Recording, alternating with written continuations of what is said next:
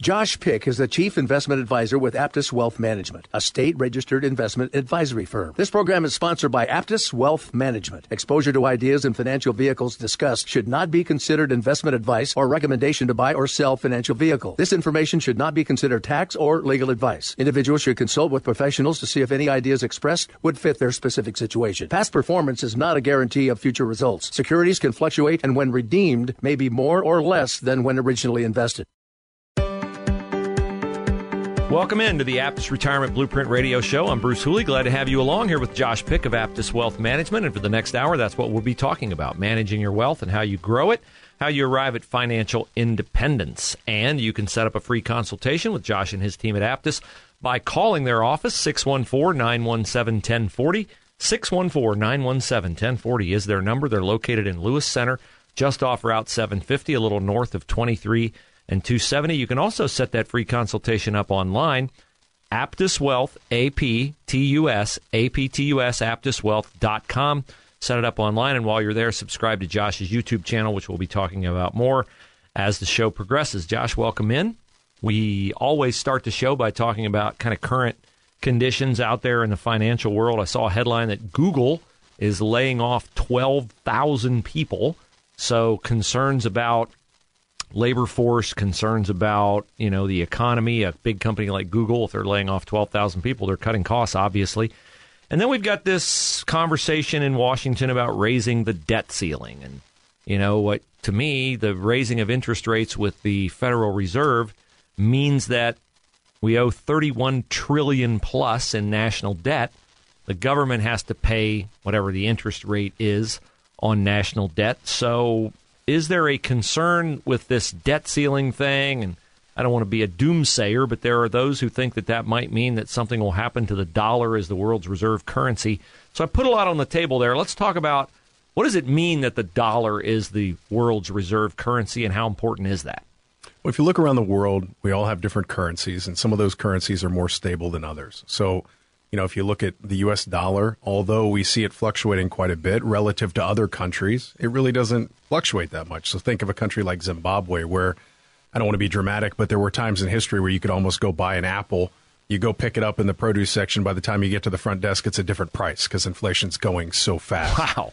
So the the concept of a reserve currency is if we're doing, um, if we're buying and selling things across, uh, you know, country lines. Mm-hmm and we want to make sure that we're not paying one price for something and by the time we actually get it it costs us something else because of this currency exchange that we just transact everything in US dollars. So your currency risk is kind of on you and my currency risk is on me based upon what our currencies look like versus the US dollar. So we the US dollar is in fact the reserve currency which adds even more stability to the US dollar because it's the most widely used currency in the world. Okay, so how approximately how long has that been the case? Has that been the case like through years in my lifetime, or is that r- something that shifts every 10, 15, 20 years? You know, I can't recall exactly when that occurred, but I can't think of a time in my lifetime, or at least in the time that I've been paying attention, yeah. that it's been anything but the U.S. dollar. Okay. Would it be catastrophic? What would happen to our economy if the dollar wasn't the world's reserve currency? And is that a risk? With this debt ceiling fight, and you hear, oh, if we don't raise the debt ceiling, the U.S. will default on its debt. Well, nobody knows what the ultimate outcome would be. I'm sure economists have theories, but nobody really knows what would happen if we did not, if we were not the U.S. or the uh, the world reserve currency. Mm-hmm. However, uh, I would suggest that it certainly wouldn't be a good thing. If you look at other currencies around the world, uh, it does give us a certain amount of control and a certain amount of freedom to transact uh, a little bit easier than other countries. So there's there's there is value in that. Now, are we at risk of losing it? I think we're always at risk of losing it if if we start really meddling with our dollar or the value of our dollar, and, and the world views it as an unstable currency, and they view another currency as better. There's always the potential for that to change. But I can tell you this: in the time that I've been in the financial world, so think back to the late '90s. Mm-hmm. I have heard that we are going to lose our status as the U.S. reserve or as the world reserve currency ever since I started in finance. So this isn't a new conversation. Sometimes it gets a little bit more, you know, gets a little more fuel on the fire. And I think anytime we talk about an increase in the debt ceiling, it kind of comes to the forefront of the conversation. Now, whether or not that becomes true or not, I, I have no idea. Um, but it would be a, a detrimental thing, to say the least. So this is a, a, good time for people to at least be concerned about volatility out there, whether it's debt ceiling related or whether it's inflation related, recession. We hear a lot about that. And given all those concerns, that's why Josh and his team at Aptus make available to you a free consultation so you can get some of your questions answered. It's easy to do some of that here on the show, but you all have personal questions that apply to your own personal situation. Set up that consultation at 614- 917 1040 or by going online and setting it up aptuswealth.com, A P T U S. Uh, dot com and Josh does serve some clients uh, via you know digital Zoom type hookups, so you don't have to be located here physically in the Columbus area to be a client of Aptus Wealth Management. Okay, so there's always this thought that you know I don't want my money to just poof vanish overnight, and a lot of the headlines kind of, I think, drive histrionic reactions. And so, whenever these kinds of rumors are out there and these kind of fears are out there, there's this thought that you need your money in something that's safe and something that's stable. And I wonder how many of your clients uh, cling to what has over time become this recognized, perceived stability of having their money in gold. What do you hear from them?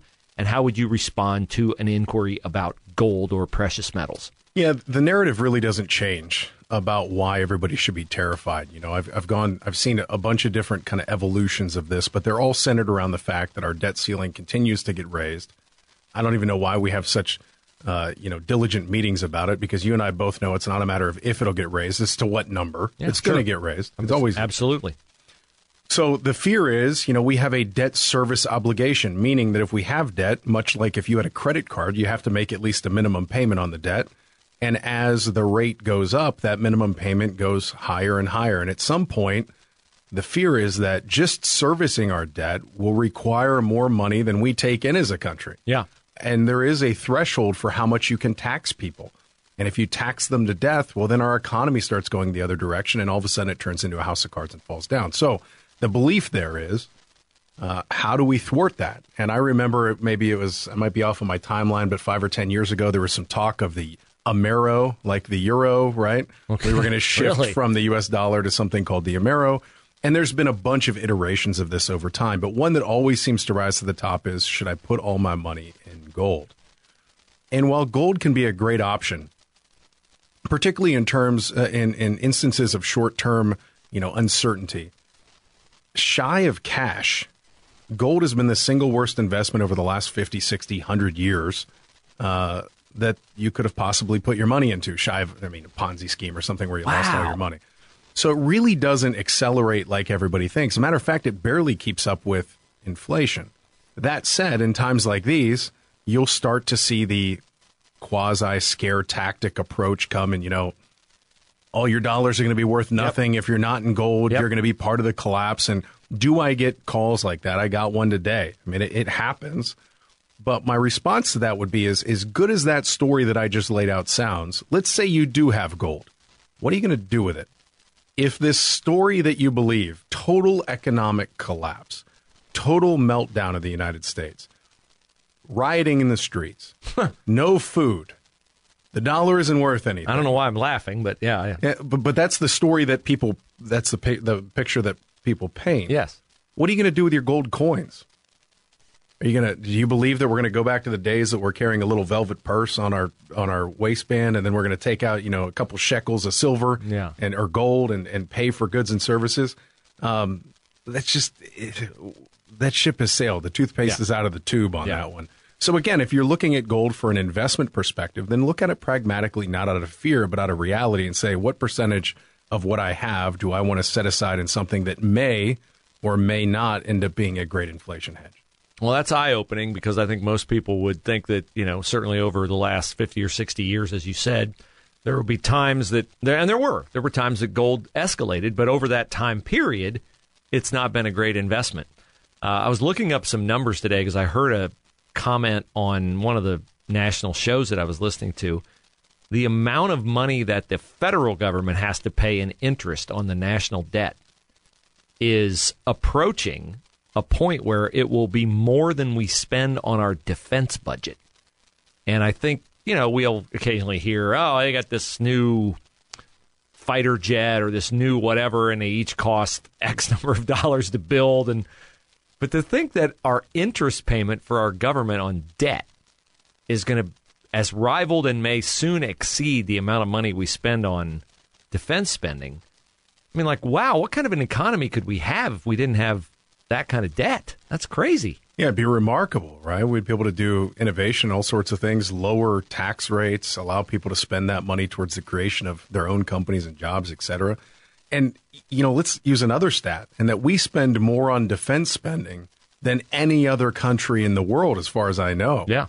So our debt position, just our debt payments, are arguably more than anyone in the world spends on their defense budget. And there is a tipping point. Now, where that tipping point exists, I don't know, but I think we could all agree that it is cha- it's a challenge that we're going to have to face and we're going to have to solve. And I, I don't know that we have the political environment that it's going to get solved anytime soon. So set up your free consultation with Josh and his team at Aptus because uh, we all have challenges when it comes to growing our wealth, and debt can be one of your particular challenges. Doesn't mean that you shouldn't meet with someone and find a strategy to eradicate that debt. Also, tax wise, uh, Aptus is very schooled at helping you understand tax strategies. And Josh, you've talked about before uh, the way people uh, have their assets distributed can make a big difference in how much tax they are on the hook to pay to the government. I mean, the government gets its revenue from taxes, but that doesn't mean that you know, because we have an astronomical debt, you ought to pay more taxes than you absolutely have to. Yeah, I think it's everybody's responsibility to keep the government as honest as possible by sending them as little money as possible so they stay with they they tighten their purse strings and do what they're supposed to do.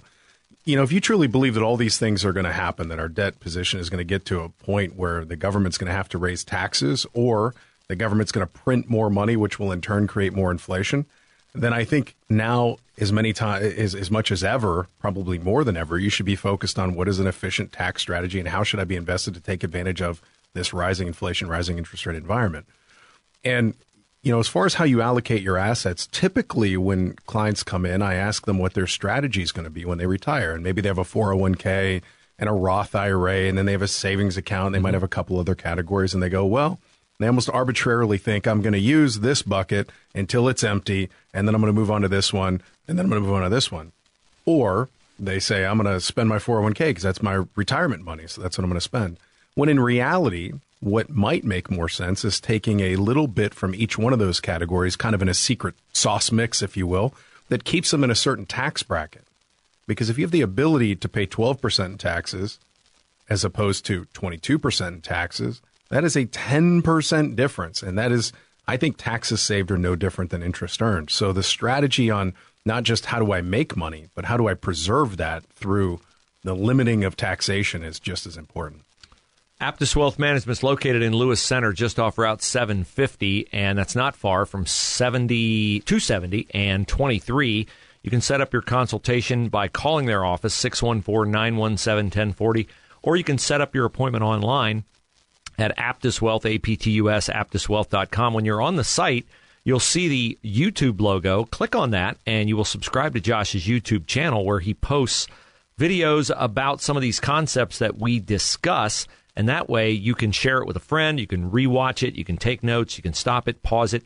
It's a great way for you to learn more because these are important concepts to understand. And that's what my wife and I uh, gained from going in and meeting with Josh and becoming clients was a real understanding about how – uh, our money could be managed so that we could arrive at financial independence and not have a lot of the concerns that we had when we were managing the money ourselves. So, what we hear a lot about now is inflation and inflation eating away at savings because if costs are going up, your money doesn't go as far as it used to go. And there's a lot of effort made by the Fed to raise interest rates to bring inflation down.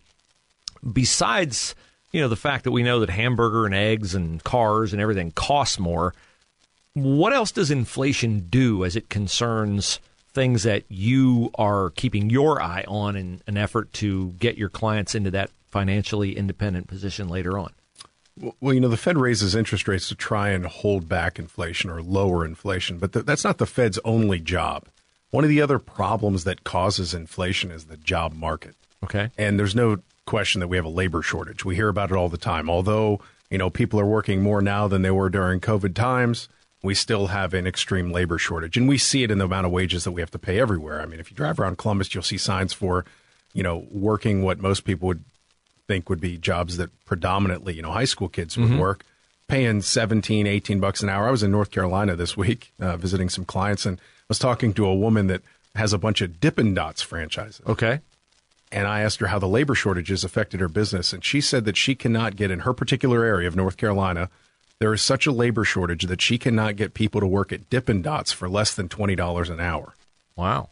Now, what kind of strain does that put on the profit margins of her particular franchises? And in this case, she had six of them. I would think that'd be pretty significant. That raises her costs. And what companies end up doing when times are still good and interest rates are low, that means that they can afford to borrow money to continue to create new projects. So mm-hmm. think of Nationwide Financial or any of these companies that are here around town. We have a job to do. We don't want to lose these well qualified people, but we really don't even have a lot for them to do. But when we do, we're going to want them. Mm-hmm. So we'll keep them on the books because we're still profitable. Well, if interest rates start climbing and climbing and climbing, well, maybe our debt position or our debt service starts climbing to the point where we have to lay people off. Well, when we lay people off, it injects people back into the job market. So other companies that desperately need the workers that aren't just holding on to them have a pool of candidates to draw from. I know that sounds kind of like we want to stall the economy so that we can help out other companies, but it is an economic theory that I read about just the other day. I, I don't personally believe that that is a good approach. However, it is an approach to try and get people back into the labor force for the companies that need them. Well, uh, boy, it's that is uh, kind of eye opening to me that interest rates can play into the job market. I mean, I guess I, I I thought about it in terms of when interest rates are low. I know that you know they say money's cheap, and companies borrow it because in the in the case of the housing market, if a big conglomerate company can borrow money at essentially like one or two percent, and they can buy an asset like a house that they can resell, they know down the road, and make uh, you know a significant gain on it. It's almost fiscally irresponsible for them to not try to be as profitable as they can be as a company. But I hadn't thought about the impact on everyday Americans, people in the workforce, in terms of what might happen if interest rates continue to go up and we have an effort by the Fed to continue to raise those interest rates and, and get inflation under control. Yeah, and another anal- or another metaphor for that would be let's say that we're we're thinking about starting this new division, but our profit margins on the widgets that we're selling are 8%. That doesn't leave a lot of cushion for increase in wages. Mm-hmm. And let's say that when we borrow money, we're paying now we're paying 9% to borrow money to end up funding that division. It becomes much more challenging. So raising and lowering interest rates has a systemic impact costs of goods of things you buy, houses, cars, companies' ability to expand, labor force. It really is the one moving part that affects all the pieces. Would this all correct itself if we didn't? I don't know if artificially mess with it is the right term, but if if the Fed just sat and did nothing, would these things correct themselves in time? I assume the belief is it would take longer and it'd be more painful, and so the Fed acts to try to get it under control. Or we hear we have a free market. It's really not a free market if there's another entity out there that's moving things around to try to generate certain responses. Yeah, there's two. There's kind of two camps on that, um, and I land somewhere in the middle. But on one hand, you'll hear plenty of pundits on the on the radio, on television, economists saying that you have to let things fail. You heard this a lot mm-hmm. back during 0809. Let the banks fail. Don't bail them out. Let them fail. And the good banks will rise to the top. The bad ones will wash out, and everything will be, you know, fine in the long run. I'd rather take tough medicine today than have to take a pill forever for the rest of my life. Mm-hmm. The other camp says well, if you completely cripple the economy, have you crippled it to the point where it can't come back? You know, did you break the legs on your best runner so bad mm. that, you know, they can't even walk anymore? And, you know, that is that concept of a soft landing. Right? Yes. You need to come into a soft landing. And I think, you know, the answer ends up being somewhere in the middle. With certain instances, we got to have a little bit of tough love. And with others, we know that it would be a terrible idea to do that. But the problem with all government is that you're always going to have some you know pork barrel spending mm-hmm. involved in some of that, a lot of waste. It's not efficiently tracked. We're seeing that with what happened with the PPP loans, where you know people were getting PPP loans and just going and buying Ferraris, even though they weren't laying off employees and they had the best year of their lives. And there's still some of that left in the system. There's still some powder left in the in the barrel for that, where you're seeing more loans coming out that people didn't take back during the PPP loans. So you know, idealistically, I think we would all like to have a smooth running economy, and we're not the only country in the world that has a Fed. Almost all major developed countries have some version of a Fed of their own for this exact reason. But ultimately, you know, it ends up being a little bit more than necessary, and I, I wonder if it's more detrimental than helpful sometimes. Uh, speaking of help, you can get it with a free consultation at Aptus Wealth Management, 614 917 1040. That's how you set up your appointment with Josh and his team. And you can also set that appointment up online at Aptus Wealth, A-P-T-U-S, aptuswealth.com. Listen to Josh and me on the Bruce Hooley Show, 1230 every Monday. This show will replay tomorrow at noon. If you have friends who you uh, think would be interested in the content, we'd appreciate it if you would let them know about the replays Saturday at noon. So what the Fed's trying to do is get market volatility under control. They're trying to like restore order, so to speak. And you'll hear people now. I, I've told you the story of a guy I happened upon at a football game this fall who said that he was down, you know, two hundred fifty thousand dollars in his retirement account. Well, I get that on paper he's down from what another paper in his file from three months, six months, two years earlier told him. But how do you respond to people who would say I'm down when they haven't cashed in the asset yet and the loss is quote unquote a paper loss. Is it a real loss if it is a loss only on your quarterly statement that you've gotten, but you still hold that asset in that bucket, if you will? Well, I think the concept of paper loss is almost offensive, right? I mean, oh, it's just a paper loss. well, clearly I could have cashed it in three months ago and had X amount of dollars. And if I cash it in today, I have less. So it is my actual dollars reported on paper, but it is actual dollars. Mm. Now, that said, in my office, we talk about something which I, I like to call perceived risk versus actual risk.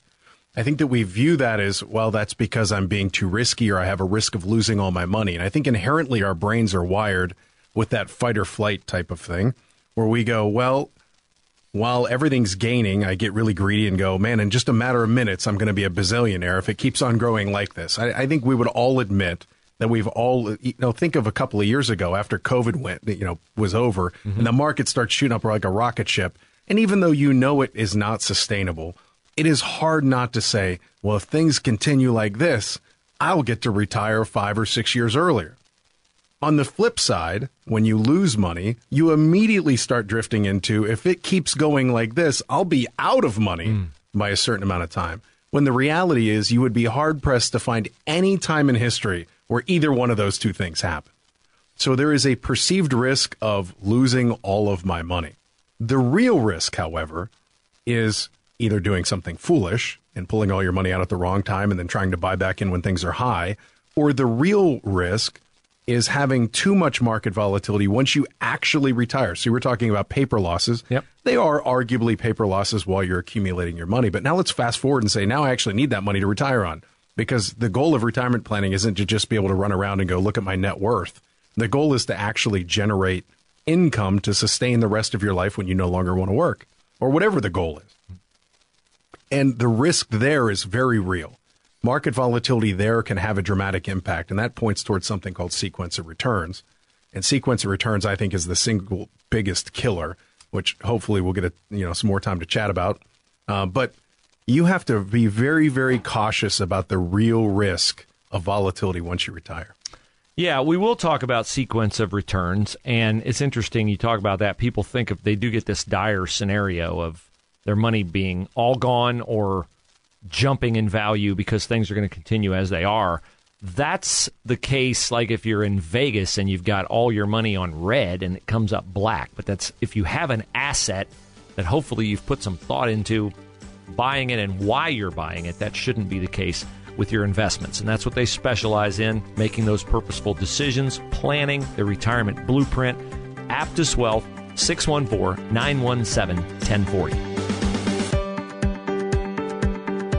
Thanks for joining us on the Aptus Retirement Blueprint Radio Show. I'm Bruce Hooley here with Josh Pick of Aptus Wealth Management, and we will be talking about managing your money, and that's what they specialize in at Aptus. They're located in Lewis Center, just off Route 750, and a great way for you to get the questions answered that you might have in a time of market volatility, uncertainty, inflation. Will there be a recession? How deep will it be? Will it be a soft landing engineered by the Fed? You hear these things all the time in the news, and you may not know what they mean to you. A great way to find out what they mean to you as it concerns the most important thing what happens to the money that you have saved, and hopefully you have saved. Well, they can help you with that at Aptus Wealth Management. Set up a free consultation with them at 614 917 1040, or you can set up your free consultation online. Their website is Aptus Wealth, A P T U S, aptuswealth.com. While you're on the website, be a great time to subscribe to Josh's YouTube channel. The YouTube logo right there. Subscribing to the channel will give you a notification every time he posts new content. And that content is distilled down in small doses so you can stop it, pause it, take notes, share it with friends, learn more about how to manage your money. Okay, Josh, so let's talk about somebody who has saved for retirement and they have, uh, you know, uh, the decision how do I take my money out? How much do I take out? When do I take it out? Uh, how does somebody come to that decision? Because we just had, I think, with the Secure Act, a change in when you have to start taking your money out. Yeah, part of the Secure 2.0 Act uh, was kicking the can on minimum required distribution. So rewind the clock back to pre 2020. Pre 2020, prior to the Secure Act 1.0, um, you had until 70 and a half. So once you turned 70 and a half, you have been putting money into your retirement accounts for the most part and for most people on a pre-tax basis. Mm-hmm. So one of the benefits of those retirement accounts is you're putting money in before it gets taxed. Then it grows tax deferred, but then when you take the money out, you end up ultimately paying taxes on it. And you know, the benefit of that is obviously you're getting compounding on money that you would have ever otherwise paid in taxes. So there's a huge benefit in doing that. But from the government's perspective, you know, when are we going to get our money? I mean, we need to we need to run. We just got done talking about uh, you know the deficit yeah. in the, the, last segment. So, um, here we are looking at you know how when do I get my money? And you know, you used to have to start taking it in, at seventy and a half, and and back then it was about three point six five ish percent. It's a factor. So you have to take about 3.65% out. That percentage goes up every single year uh, with the intention of we want our tax dollars. Fast forward to the Secure Act 1.0, and that said, well, you can wait until you're 72 before you start taking out dollars. So I think the idea there was, um, particularly as a result of COVID and the economic uncertainty, people might need to work longer. So we mm-hmm. need to mm-hmm. give them more time to continue to work before they draw out. And now fast forward to Secure Act 2.0, 2.0 and you have until 73 with it escalating all the way up to the age of 75. Now, there, there's a lot of theories on why the government would do that, but ultimately, I think it, it affords you options to do more, whether you retire prior to that or you want to continue to work. So I think it's a good thing for everybody. Okay, so uh, I'm nearing uh, retirement age. If I wanted to retire early or if I wanted to retire at what used to be typical retirement age, I don't have any plans to do that. Uh, I got a late start in life uh, having children, so I have kids. One's an eighth grader, another one is in high school. I have one in college. So I plan to work for a while, and I guess I've always had it in my mind, and I like what I do, and it's not really arduous doing what I do. I've always had it in my mind like the longer I can push off taking away from my retirement, taking out of my retirement accounts, the longer I can push that off, the better it is. Is that necessarily true? For someone like me? Well, in general, yes. Okay. Obviously, having more money is always a good thing.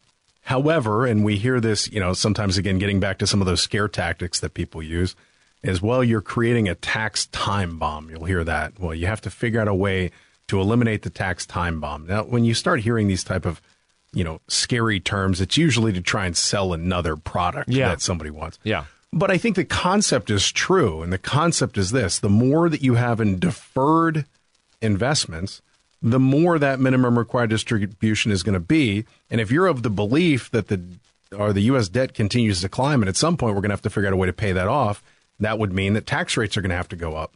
And if the amount of money that I have to draw out is growing, and tax rates are going up. Well, my tax problem is getting worse and worse and worse. So the the real answer there though is since you continue to work longer and longer, how can we save money in a way that both benefits us from a tax perspective today, but also puts us in a tax advantageous position tomorrow?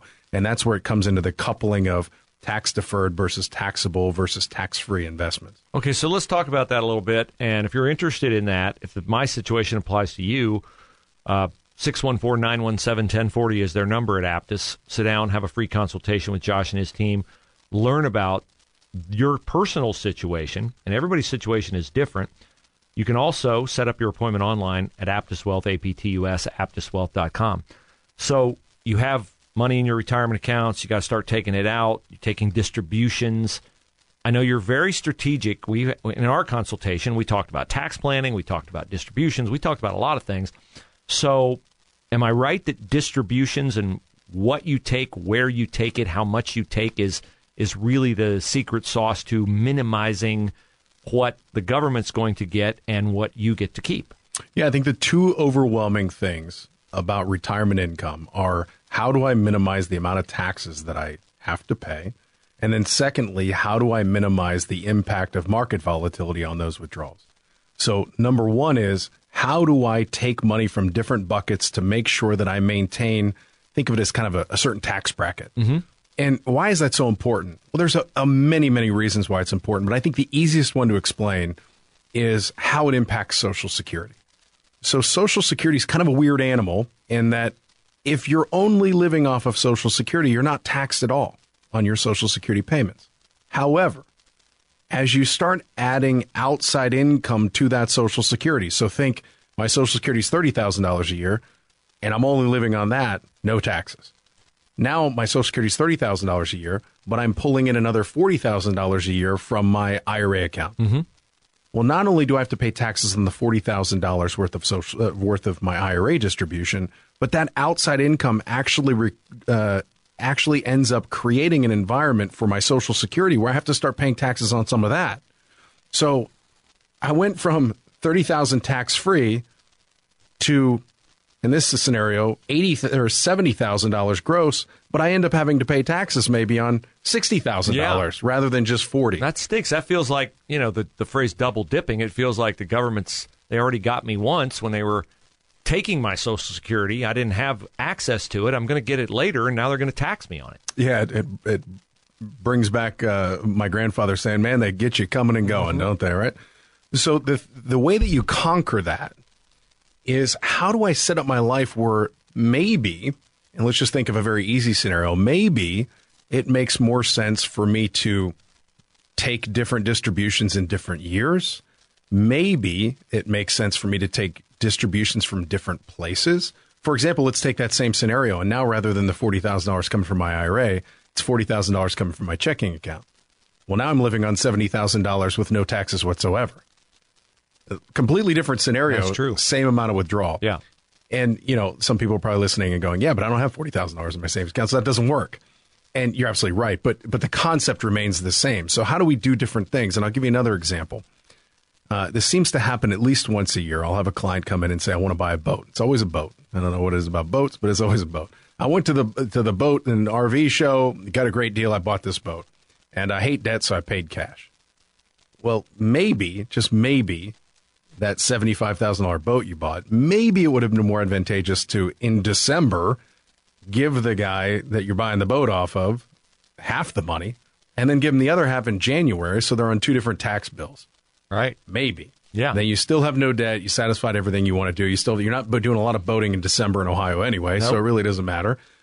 But that could really move the needle a tremendous amount, but you have to put conscious thought into it. Yeah, and it's interesting like we are past the era where Social Security is going to be your retirement. We are past the era where you work for one company for 40 years and there's a pension there and you live off that. Most people now have multiple jobs in their professional life, they have multiple retirement accounts. Uh, maybe I'm just putting my situation onto everyone else, but this whole sequence of returns thing is really interesting to me because, like what you talked about, drawing it out and then it's taxed. But if you put your money in a Roth IRA, you've paid your taxes up front, correct? And you don't have to worry about paying taxes on the back end? Or do I Uh, have that wrong? No, you're absolutely correct. So you pay the taxes up front. It still grows tax deferred, but then any dollars you take out of it, pending that you have the money in that account for five years, is completely tax free. So there's a holding period that you have to satisfy. Okay. But easy math on that is the younger that you are, the more advantageous it would be to do a Roth because you get more tax free growth out of it. And the older you are, in general, Yep. the less advantageous it is because maybe as we get older and older and older, we typically make more and more money as our careers advance. So maybe you're in the 35% tax bracket today. You might from getting the tax deferral on the dollars today than you would on the way it's going to be taxed later. But when you're young and you're making, you know, you're in the 12% bracket because you're just getting started, you're better off paying 12% in taxes today than paying 22 later.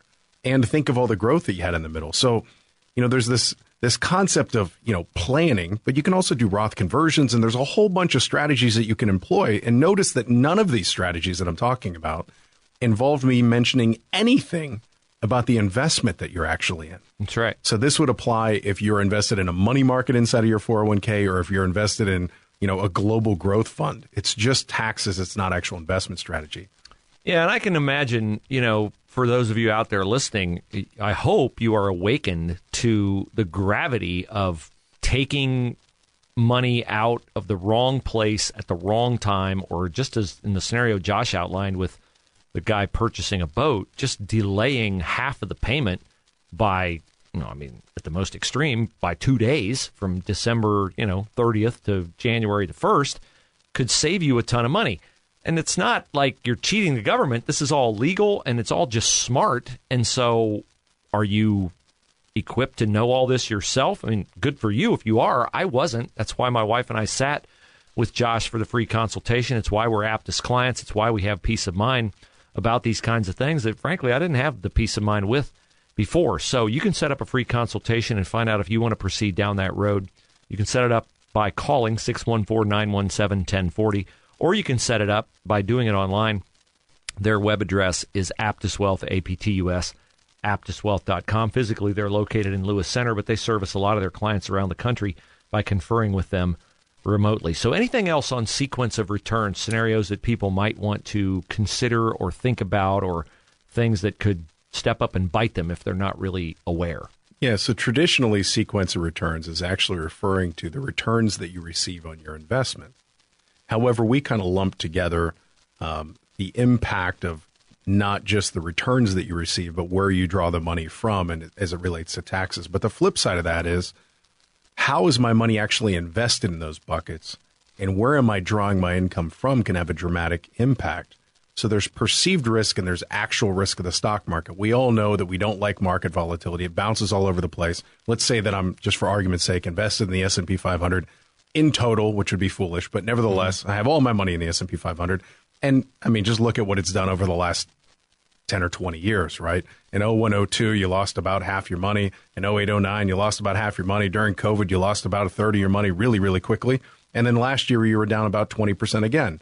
Now, it would be easy to look at a giant graph and say, yes, but over the last X amount of years with all those dips, it went up. So you'd go, what's my risk?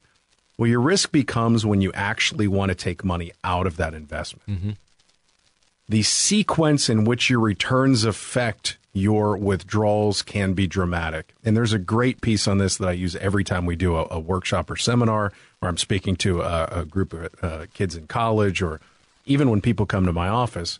That's uh, essentially this it is three people that all start with a million dollars, and they get the same average rate of return over 25 years. So fast forward 25 years from now, they all look at their mutual fund statement and they go, We've all averaged 7% a year. Look at us. We now have over $5 million. But on the next page, it shows, yes, well, let's look at their returns though. Client number one got a 22% rate of return the first year, a 15% rate of return the second year, a 12% rate of return the third, then negative four and negative seven. And those same five returns just repeat over and over again 22, 15, 12, negative four, negative seven. And then the next client got the exact same returns flipped on their head. So negative Okay. 7, negative 4, 12, 15, 22. And again, as long as they don't touch the money, they're great. They all end up with five five point four million dollars off their million bucks, and they're good. And then client number three just got straight sevens.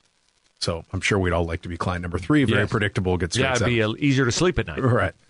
Now the second page though gets a little bit more terrifying because we say, okay, now they all started with a million bucks. They're going to pull out sixty thousand dollars a year adjusted for inflation, and let's just see how the game is played. Client number one still has a million one left after twenty five years. Client number two went broke, and client number three has four thirty. And you go, well, how does that work? Well, if you think about it, it's kind of reminds me of that everybody's got a plan until they get punched in the face. Yeah. Mike Tyson quote, right? Yeah. Well, client number one doesn't get punched in the face. They have a million bucks. They get a 22% rate of return. They're up to a million two twenty. They take out 60. Big deal. By the time they hit that negative four, negative seven, they're so high up in the millions, it doesn't matter. Client number two, however, well, that's the Mike Tyson example. They they start million bucks, negative seven right out of the gate, punched in the face. They're down to 930. They take out 60. They're at 870. And then the bleeding continues. So by the time they get to their 12, 15, 22% rates, it doesn't make that big of an No, impact. because they have less money, like less money less in their money. nest egg. So not only do we have to control the tax piece that we just talked about, but how do we control that piece? That's the real risk, not the perceived risk. The perceived risk is I don't like market volatility because I'm seeing these paper ups and downs and it makes me nervous about having less money. The real risk is how do I make sure that I can predictably generate the income that I require to achieve the goals that I want with all this bouncing around? And there are clear cut answers on how to handle that, but I assure you the answer is not this. I have a million dollars in my 401k. I'm going to call the 401k company and go, just proportionally take out $5,000 from all my investments and um, I'll be good. You may or may not be. You may be client number one, you may be client number two or client number three, but I assure you, you are rolling the dice Yeah. Because who knows which one you're going to be. It all depends on this sequence of returns of when you retire. And that's the advantage of having a professional and a fiduciary, someone like Josh. And fiduciary means he is obligated by law to do what's best for his clients. That's the benefit of having somebody who's monitoring this, analyzing this, understands the risk, knows the possibilities. I mean, you can avoid danger by knowing what danger lurks out there. And the scenario he just described to me is one that, you know, I wouldn't have thought of. Everybody gets the same average return. I'm thinking, oh, everybody's okay, but definitely not in that scenario. So that's why uh, I'm going to an Aptus client. That's why it makes sense for you to sit for at least the free consultation, 614 917 1040. Aptus Wealth, A P T U S, aptuswealth.com. All right, so everybody's trying to get to a point where they're the client who, you know, is doing well at the end of their professional working time. And in an effort to do that, uh, most people that I know are looking for how can I better my situation professionally. We're in a situation now where the job market is um, looking for a lot of people, maybe not just at the low end of the job market in um, starting jobs, but in other jobs too. So, is there a risk in people job hopping when it comes to saving for retirement? I'm sure you've had clients over the years who've changed jobs, and is there something that people need to know about that? Yeah, there's a lot of movement, and uh, fortunately for people who are you know doing well and willing to work, uh, there's a lot of opportunity for increases in pay. But um, I'm sure you can relate to this as you hop between companies. What most people look at is what do the health benefits look like, and what am I going to get paid? Yep. That's it. Unfortunately, there's other pieces of the puzzle that go towards retirement that play into that. For example, if you've only worked for your company for maybe a year that you're leaving, they may have had a very lucrative matching program on the 401k. Maybe they're matching dollar for dollar up to five or six or seven or 10%, but you don't actually get vested in that match until you've been there for maybe five years. So, how much are you leaving on the table by leaving? You may be leaving $20,000 on the table to take a $10,000 raise. Now, it may still make sense, but you should at least be aware. The other thing that you may be leaving is now, you might be leaving in a scenario where you work for a company that's 401k has tremendous options, low fees. Maybe it has a fixed account that's paying a guaranteed 5 or 6%. You're a fixed investor and that looks great and the new one doesn't. Just at least add that to the puzzle when you're starting to look into it. The other risk is, and one that's kind of a new phenomenon, so much so that there's been a governmental program that's trying to solve this problem that came out with the Secure 2.0 Act, and that is people flat out forgetting that they have a 401k at the company they left. And, you know, I, I looked up a stat recently, and it was uh, under the Economic Growth and Tax Relief Reconciliation Act. That's a mouthful. That is a mouthful. of 2001, companies can roll over forgotten accounts with balances between one and five thousand dollars into an IRA. So what does that mean? You leave a company, you forget that you had money in the 401k. Mm-hmm. It's 10 years later. The company goes, Well, they haven't done anything. We've moved our 401k from Fidelity to uh, Wells Fargo, Mm-hmm. but this person doesn't even work here anymore. So let's just roll it into an IRA for them. So they, they can come get it when they want. Well, hopefully you remember that it's even there Yeah. or you forgot about it. But what do they end up doing? They go, Well, we can't uh, satisfy our fiduciary standard on whether or not this is invested right. So we'll put it in the money market.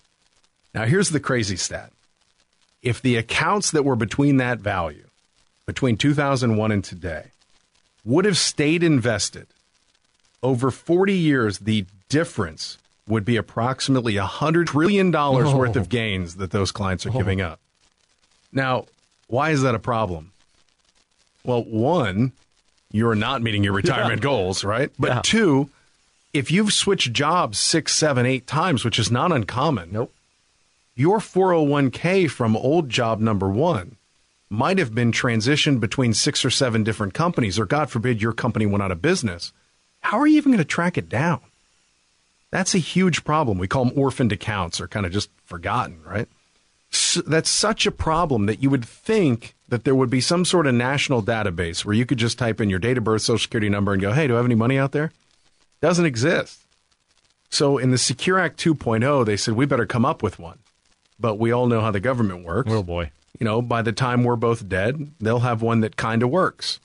So my point in all of that is when you leave a company, you typically have two choices, three choices. Sometimes you can leave it where it is and just leave it with the company, but you better keep track of it, make sure you mm-hmm. know that it's there.